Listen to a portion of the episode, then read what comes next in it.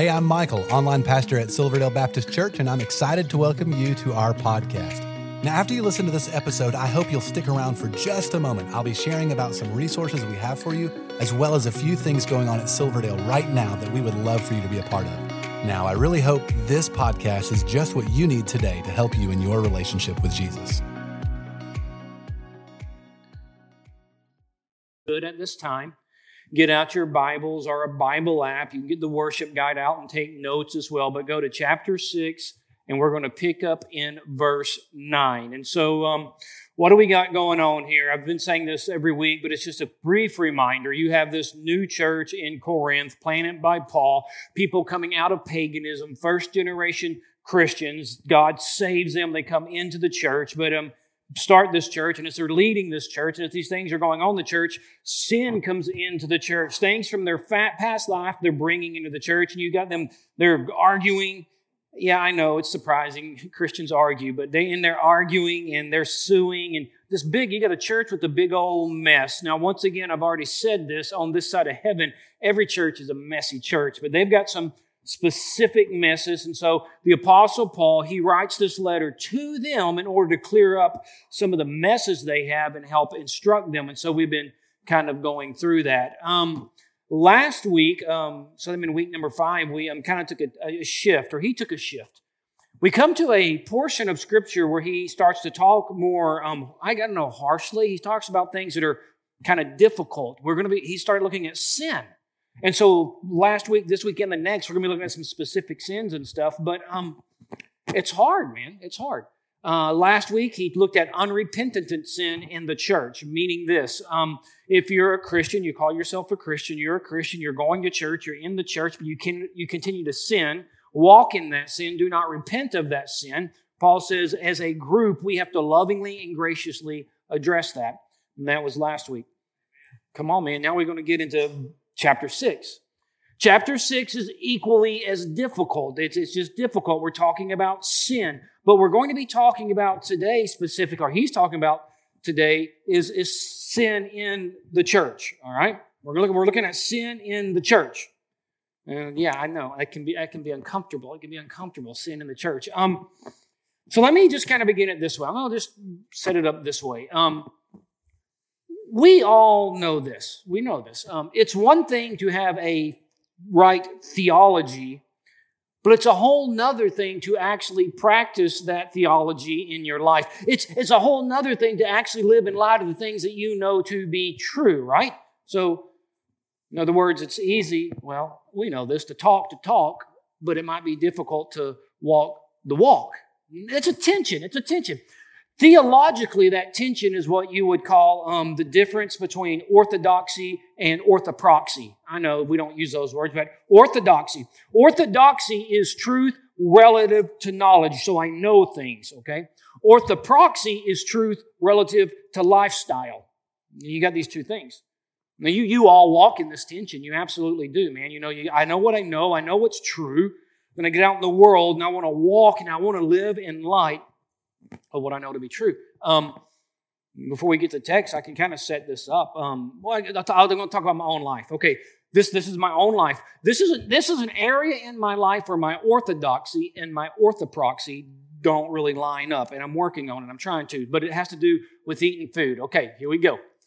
So in my house, um, my wife occasionally makes something that I call chocolate chip pan cookies. I don't know if that's their official name. I just know I like them. Okay. Now, when these things get out the oven, they are just irresistible, man. And so um, I, I, eat them, all right? I know they're good and I eat them. Now, I know this. I know that there's a limit to how many I can eat before I get sick. That is my orthodoxy. That is my chocolate chip pan cookie orthodoxy, all right? But there's this line, there's this line, right? I could eat, I don't know, three of them. This is one sitting, by the way. But I can eat three of them. But I know if I eat that fourth one, I'm going to go over to feeling bad. I know that, all right? And so I've eaten three and I'm about to eat the fourth, whatever. And my wife will say to me, Travis, you know, if you eat that, you're going to get sick. I say this, I know that. You ain't telling me something I don't know. And so I grab the fourth one and I eat it. That's my orthopraxy. They're not in alignment. My orthodoxy and my orthopraxy, they're out of line. They're not in. So, so, so what happens? Well, I get, I get a little tummy ache. You know what I'm saying? That's not a big deal. I mean, I, I live, I live, I live, I live to eat more cookies later on, you know. But that's one area. But when it comes to sin, it's a whole other thing. It's a whole other thing. When your orthodoxy and your orthopraxy aren't aligned, it is a lot more devastating than a tummy ache. Okay? And so now let's go back to this church. You got the Corinthian church. You see, they've got that same thing going on. I wouldn't, I understand we got some of that stuff going on too. I get it. But they got this stuff going on. And you got these guys, they get saved and they have a right knowledge, but they're indulging in sins they should not indulge in. Now, here's the thing they do what we all do. Listen, we all do this. Here's what they do they got a sin that they like, they got a sin that they're walking in. Instead of repenting of it, what they do is they develop these, I don't know, elaborate arguments as to why the sin that they're doing is not contrary to the Bible. They got all these little, you know, we do that, we do that. But their orthodoxy and their orthopraxy, they weren't matching up. Apostle Paul says, let's talk about it. Let's talk about it. So we're going to talk about it. Let's get into it. That's what's going on. You got these guys doing stuff they ought not be doing. They know, they know it. He's not convincing them that it's wrong. They know it. Look at this. He begins this way. Paul asks a question. That's where we're going to begin. Paul's just going to present them with a question. Here it is. Okay. Or do you not know? Once again, that's the orthodoxy. Church, do you not know? And this is this is this is a rhetorical question because the answer's in the text. It really is. Um, do you not know orthodoxy that the unrighteous will not inherit the kingdom of God? And then he makes a declaration: Do not be deceived. All right. So that's it. Do you not know? Church, do you not know that the unrighteous will not inherit the kingdom of God. And they would say, yeah, they, the, the church would say, we would say, oh, we know that. We, we, we know that. We know that. Then his question is this, then why do you behave like you're part of the world? That's his question, right? Why is your orthodoxy, what you know is true, so different from your orthopraxy. What's going on? Things are out of alignment. What in the world are you doing, church? Allowing the rules of the world to govern your lifestyle. Why are you acting like that? Your behavior is inconsistent to who you are. It's ridiculous. That's what Paul, that's ridiculous, man. You know this. You're not of the world. You've been saved out of the world and you're acting like the world. What's going on, man? And then he says, don't be deceived. I love that. Don't be deceived. Church, don't deceive yourself. Individually, don't deceive yourself. Corporately, do not deceive yourself, okay? And that's just this whole thing, right? So you think, oh yeah, man, oh yeah, oh yeah. So you think because you went to church when you were, I don't know, 10, 12, 15 years old, it doesn't matter. You said a prayer, you got baptized, whatever. You now think you have freedoms to do whatever you want to do. Paul's saying, don't deceive yourself. That's not true. That's absolutely not true. You have immense freedoms, my friend, but you do not have freedoms to sin. That's what he says. We're going to, he's going to build this whole argument. We're going to get into it. We're going to get into it. Now he's going to switch and he's just going to give you a list of all these worldly sins. Look at verse 9. Look. Man, this is a big old list. By the way, 2,000 years ago, we still got the same list today. The list don't change. List don't change, man. Neither the sexually immoral, nor idolaters, nor adulterers, no men who practice homosexuality, no, nor thieves, nor the greedy, nor drunkards, nor revilers, nor, nor swindlers will inherit the kingdom of God. That is not a comprehensive list, right? But it does represent all the sins that characterize an ungodly society, and these characteristics should never characterize the redeemed community. That's what he's saying, all right? He keeps going. Here's where we go, okay? Remember, it all, it all got kicked off. Don't you know? Don't you know? Don't you know? Verse 11. And, come on, come on, church, look, and such were some of you. Yeah, we were. But you were washed, you were sanctified, you were justified in the name of the Lord Jesus Christ and by the Spirit of God. I love it. I love it. We need that reminder. Church, we need that remind, reminder. Such were some of you. Yeah. You look around, I know, I know, man. You look around the church and you look around the church, and God, God doesn't really have a whole lot to work with, does He? I mean, I mean, I mean, look at me, man. I, you got a lot to work with. He does it. All. Jesus does it all. Jesus saves, and we can sit there and you can look at that list, and we got to remember this. You know, you know those this whole list, man. And you're like, unless the world does that, and we got to be very careful that we don't sit there and get on a high horse looking at all that stuff, and and and and, and just like, what are you doing? Because the reality is, apart from Christ, we'd all be doing that. Such were some of you. But what? But what? But but what? You were washed, man. You were you were you you, you were you were saved, man. Yeah, okay. You were like that, but by the grace of God, you were saved. You're a new person, new creation. You are part of the church, man. Now, you do not let the way things that did govern your life govern your life now. You ought not, you should not be walking how you once did. Act like it. All right, so that's the question. Do you not know? He keeps going. Next, he's going to make an argument. Paul makes an argument. All right. This is beautiful, man. This is beautiful because the we get to see here in verses 12 and 13. I'm going to read verses 12 and 13, and I'm going to break them down. But we get to see the actual conversation that Paul is having with the church 2,000 years ago. This is like a, this is like minutes minutes from their meeting, man. This is exactly what they said. Now, it's exact. nothing can be more up to date than this because we do the same thing. But let me read this to you, and then I'll let you un- help us understand better this conversation. Here we go, verse 12. All things are lawful for me, but not all things are helpful. All things are lawful for me, but I will not be dominated by anything. Food is meant for the stomach, and the stomach for food. And God will destroy both one and the other. The Lord is not, the body is not meant for sexual immorality, but for the Lord, and the Lord for the body. All right, this is just a recording of a meeting, basically. There's a conversation going on here. I want to show it to you so you understand it better. All right. First part the Corinthians, the church, they say this to Paul All things are lawful for me. That's their argument. Christ died on the cross, sins paid, past, present, and future. All things are lawful for me. But then Paul replies, But not all things are helpful, right? But then you see the church, and this is what I love. They double down. It's like they're toddlers. They're stomping their feet. They say, Look, come on, Paul. Come on, Paul. All things are lawful for me. They double down. Paul replies, But I will not be dominated by anything. Now the Corinthians, they shift their argument. This is the same argument people make today. They say this Look, food is meant for the stomach and the stomach for food. In other words, listen, Paul, Paul, Paul, Man, God gave me desires. They're using hunger here, but it's going to go up to sexual immorality, whatever. But, but, but God gave me a desire to eat food, all right? God gave me that desire. Should I not satisfy that desire any way I see fit? That's the argument. God gave it. It's a God given desire. Praise His name. Praise His name. And now I can, because of my freedom in Christ, fulfill and satisfy that hunger any way I want. Paul says, look, and God will destroy it all. The body is not meant for sexual immorality, any immorality, but for the Lord and the Lord for the body. He's like, yeah, man, come on. Paul's like, yeah, it's true. It's true. God has given you desires. Church, church Jesus never, that, that never denies that. We've been given desires by God. We got freedoms in Christ. But my friend, we are not free to sin. We're not. We're free to worship Jesus, right? Christian freedoms doesn't mean you got freedoms to do whatever you want to do. Okay. But we can break this down because I understand. I understand. Listen, God, I understand the tension between orthodoxy and orthopraxy. I actually, I get it. I get it. We walk in it. Paul, and this is what I want to break down here before you indulge in any kind of, I don't know, um, meeting or satisfying or even sin, Paul says in the text, there's three questions you got to ask yourself.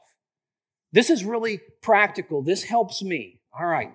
How do I know if I can exercise my freedom, right? How do I know if my freedom encompasses what I want to do or whatever my flesh says? Three questions. Here we go. You can write them down. They're not in your in your in your text in, in, in your notes. I ran out of room. Back in the day, our, our, worship guides were bigger, and I could give you a lot, but they're small. But you can, whatever you find useful, you can use. First question Does my freedom cover this? Ask this question Is it beneficial? All right?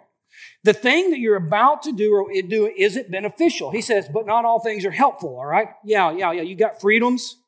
I got freedoms. I got freedoms. I got freedoms. I can eat all the chocolate I want to eat, but is it beneficial? Let me just, I'm going to share with you some arguments I've, I've had in my life. You know, people come to me, lovely people, whatever. This comes from young men. Most of the interaction I have is with young men. I love them. Young men. I love, I've told you guys, I love young men. The church needs young men, but sometimes, because I've been a young man, young men are goofy. Okay. So, yeah, man. So the guy comes in, he's, he's doing, he's in the church, but he's doing something he shouldn't be doing. He goes, Hey, listen, Travis, get off my back, man. What I'm doing is legal. It's legal. Oh, it's legal. Okay, it's legal. And I just say, my friend, listen, there's a lot of things that you can do that are legal, but it does not mean it glorifies Jesus, right? As a Christian, our standard is not what is legal. Our standard is what honors Jesus. And I can walk you through the conversation, you know, with anybody I've had these, you know, hey, yeah, yeah, yeah, yeah. It's legal to go on the internet and look at whatever you want to look at, man. That's legal, man. Well, let me tell you something right now. Does it honor Jesus? Does it, does it, does it help your marriage or your relationships or your family or your church? Does what you're looking at help the church at all? You know, you get got another guy, love the guy, whatever. He's like, he, so he, he spends his time playing video games. I'm like, man, listen, Listen, listen, it is legal. Yeah, it's legal to play video games. Listen, it's legal to go in the basement of your house, be in your boxers, play video games all day long while your mama washes your dirty laundry, man. That's legal. But is it helpful, man? Are you leaving a legacy? How in the world is that helping our church? How in the world is that building the kingdom? How in the world is that beneficial? That's the question. Is it beneficial? Second question before you practice your freedoms will it enslave you? That's what he's, I will not be dominated by anything. You get to Romans 6 16, it says, You are slaves of whatever you obey. All right? Basically, he's like, Man, people, here's the argument. And once again, I get these. You may have said them. I've probably said them, and I've repented, but I'm an adult. I'm an adult, man. Well, I'm an adult. I can do what I want to do with whomever I want to do it with. I'm free, I'm liberated, I got all these freedoms. And Paul says, no, you're, you're actually a slave to that. You've been enslaved by it, right? If you're stuck in a rut of sin, of a habitual pattern of sin, you might say, I'm free, but Paul says, no, you're a slave. You're a slave to that. If, man, if you cannot stop doing it, you're a slave to it. It's an easy argument. You can't stop it, you're a slave. You're a slave. Doesn't enslave me. I want. I got a buddy. Once again, um, got got a friend.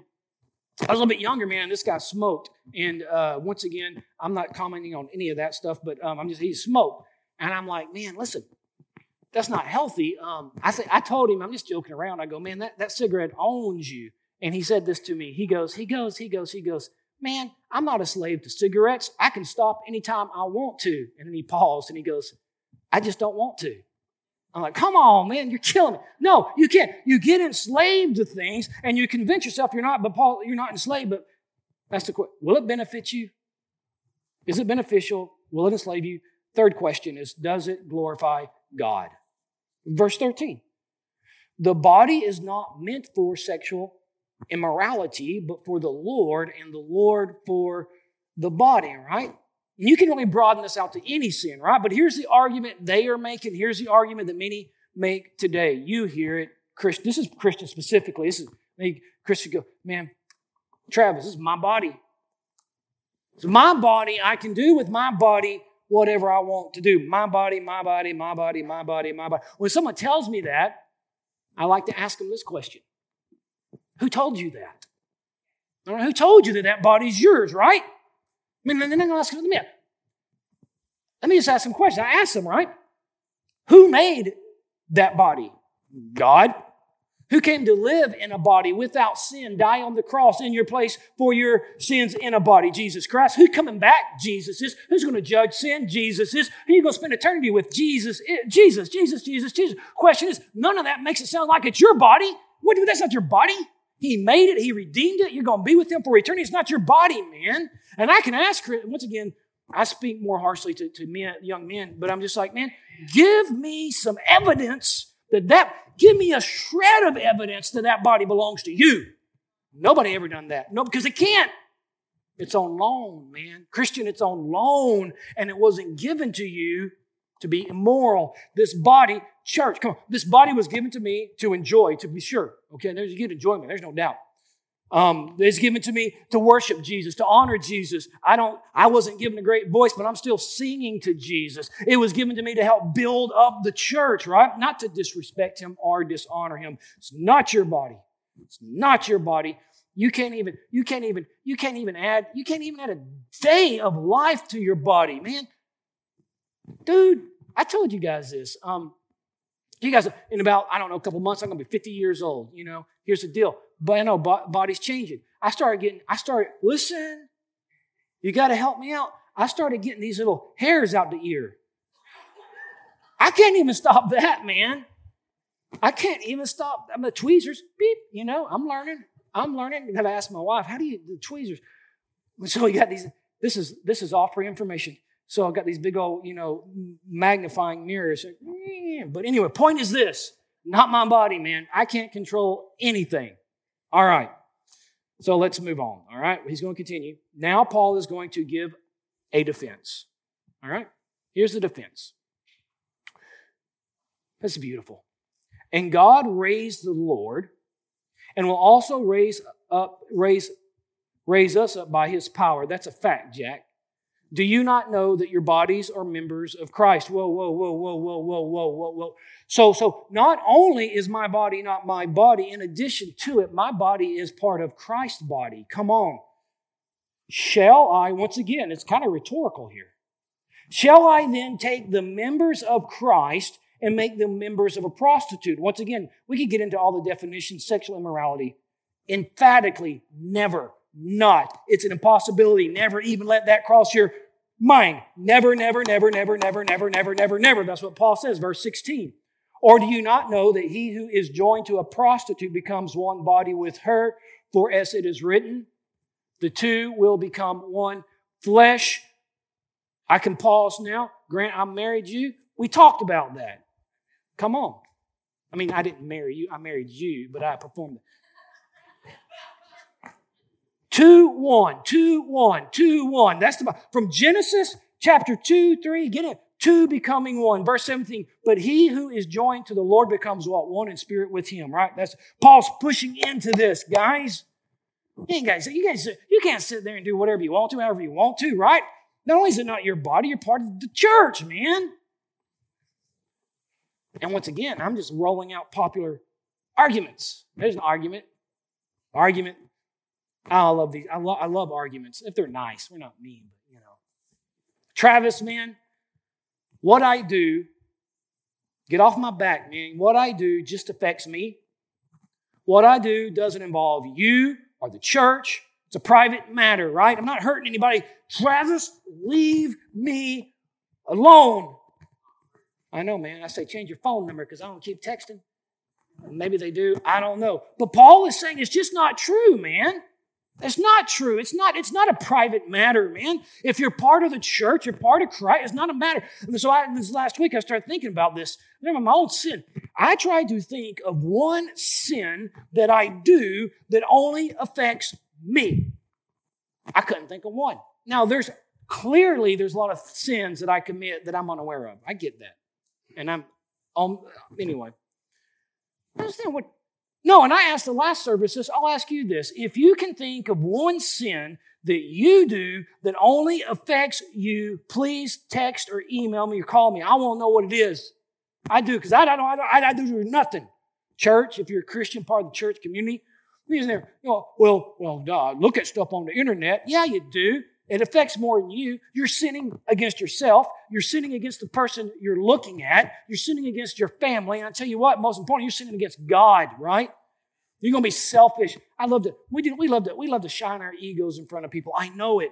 It's a perpetual struggle, perpetual for all of us. We want to boast. We want to, in different ways, it's subtle, whatever.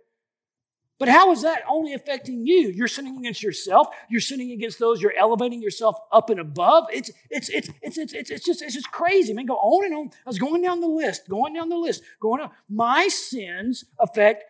Well, they affect me because I sin against myself. They affect my family because I'm sinning against them. Affect my friends. Affect my church. Guys, listen. My sins affect. We affect one another. Right? We're one body. So I was thinking this maybe I do not understand the definition of a private matter because it does not sound private.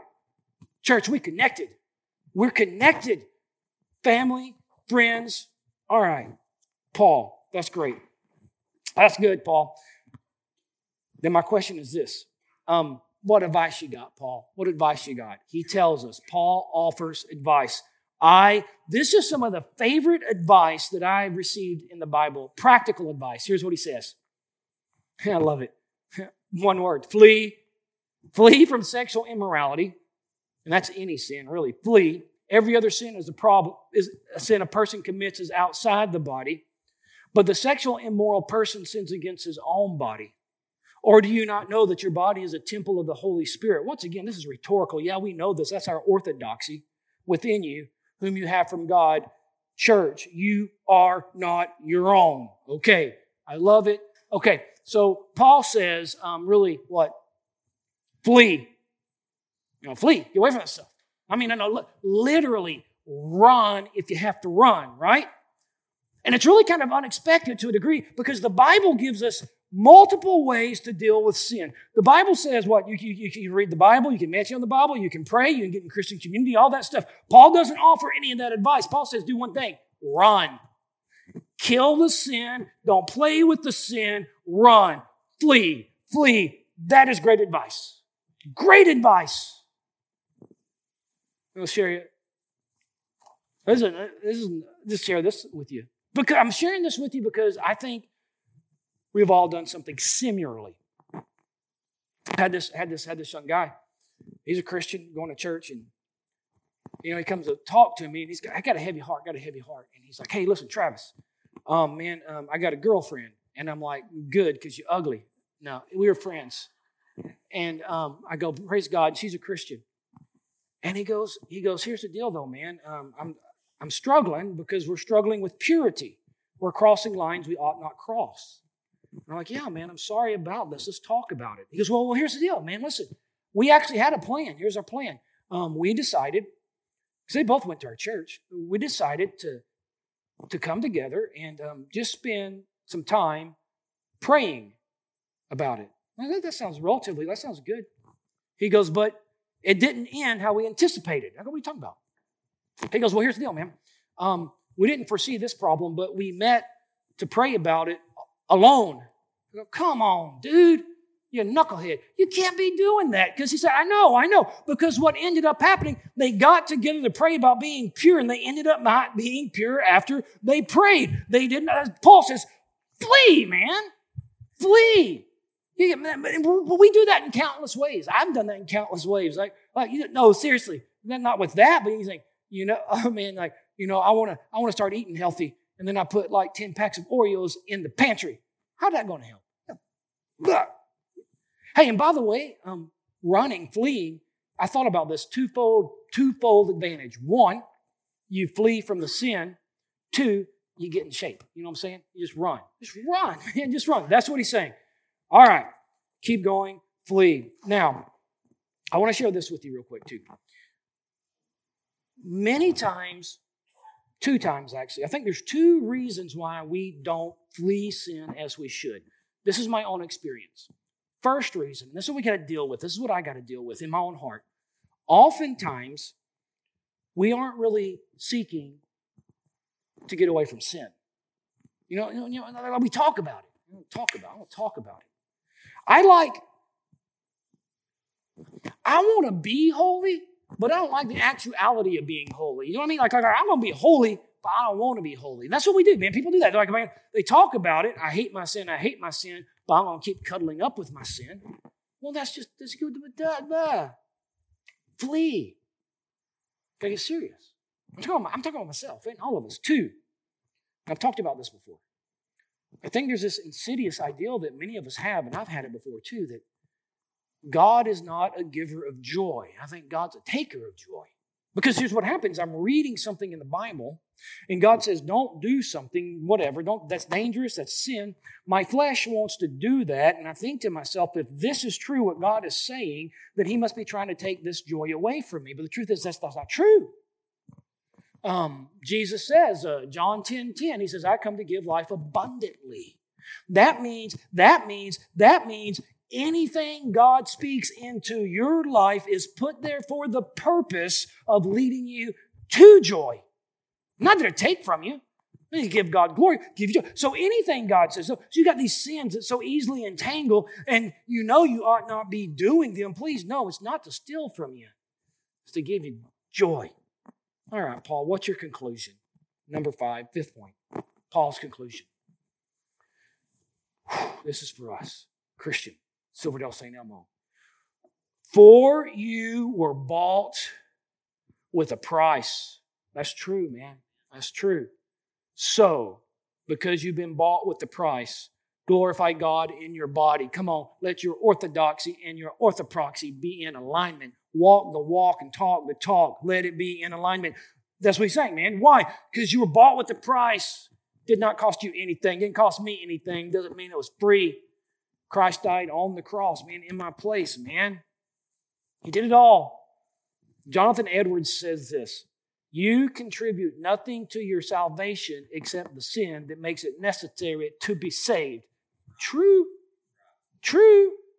And because of that, I was bought the price. Yeah, man. So what do I need to do? Glorify Him. Glorify Him in your body, church. Glorify Him in your body. All right. That's good stuff, man. I want to walk right. It's a struggle. Talk right. God is good. This body is not yours. Hey, listen, you got tremendous freedom, Silverdale St. Elmo, but you're not free to sin. You're not free to dishonor Him. This body is not yours, it's on loan. Not only is it not on loan, it is part of a bigger body. And so we will glorify Him in what we do. Let's pray. Father, thank you for this difficult text. Thank you for what you're teaching us in the book of First Corinthians. We desire to be a people. We desire to be a people who walk the way we talk, talk the way we walk. We want to glorify you in our bodies. I pray that we would be a people radically dedicated to our church. I pray that we would be a people, man, who serve our church, pray for our church, minister to one another, use our bodies for your glory. And I ask this, we ask this in Christ's name. Amen. Amen. Well, I hope this was helpful to you. If while listening you realized you need to take the next step in your relationship with Jesus, we would love to help you with that. You can connect with us by clicking the link in the show notes to our website and then clicking the Connect card button. In our weekend worship services, we are in a sermon series called The Seven Commands of Christ. Jesus gave dozens of commands, and as followers of Jesus, we should obey all of them. Over the next several weeks, we are focusing on seven that will change your life. We would love for you to join each week at one of our campuses, or you can attend online. You will find service times by clicking the link in the show notes to our website. You know, there's so many ways for you to get involved and be a part of what God is doing here at Silverdale, and we really want you to feel welcome and a part. So please stay connected. Be sure to like and follow us on the different social media accounts. You'll find all the links in the show notes of this episode. And lastly, help us spread the word about this podcast. Take a moment to share this episode with your family and friends. Again, we appreciate you listening and hope you will join us again next time.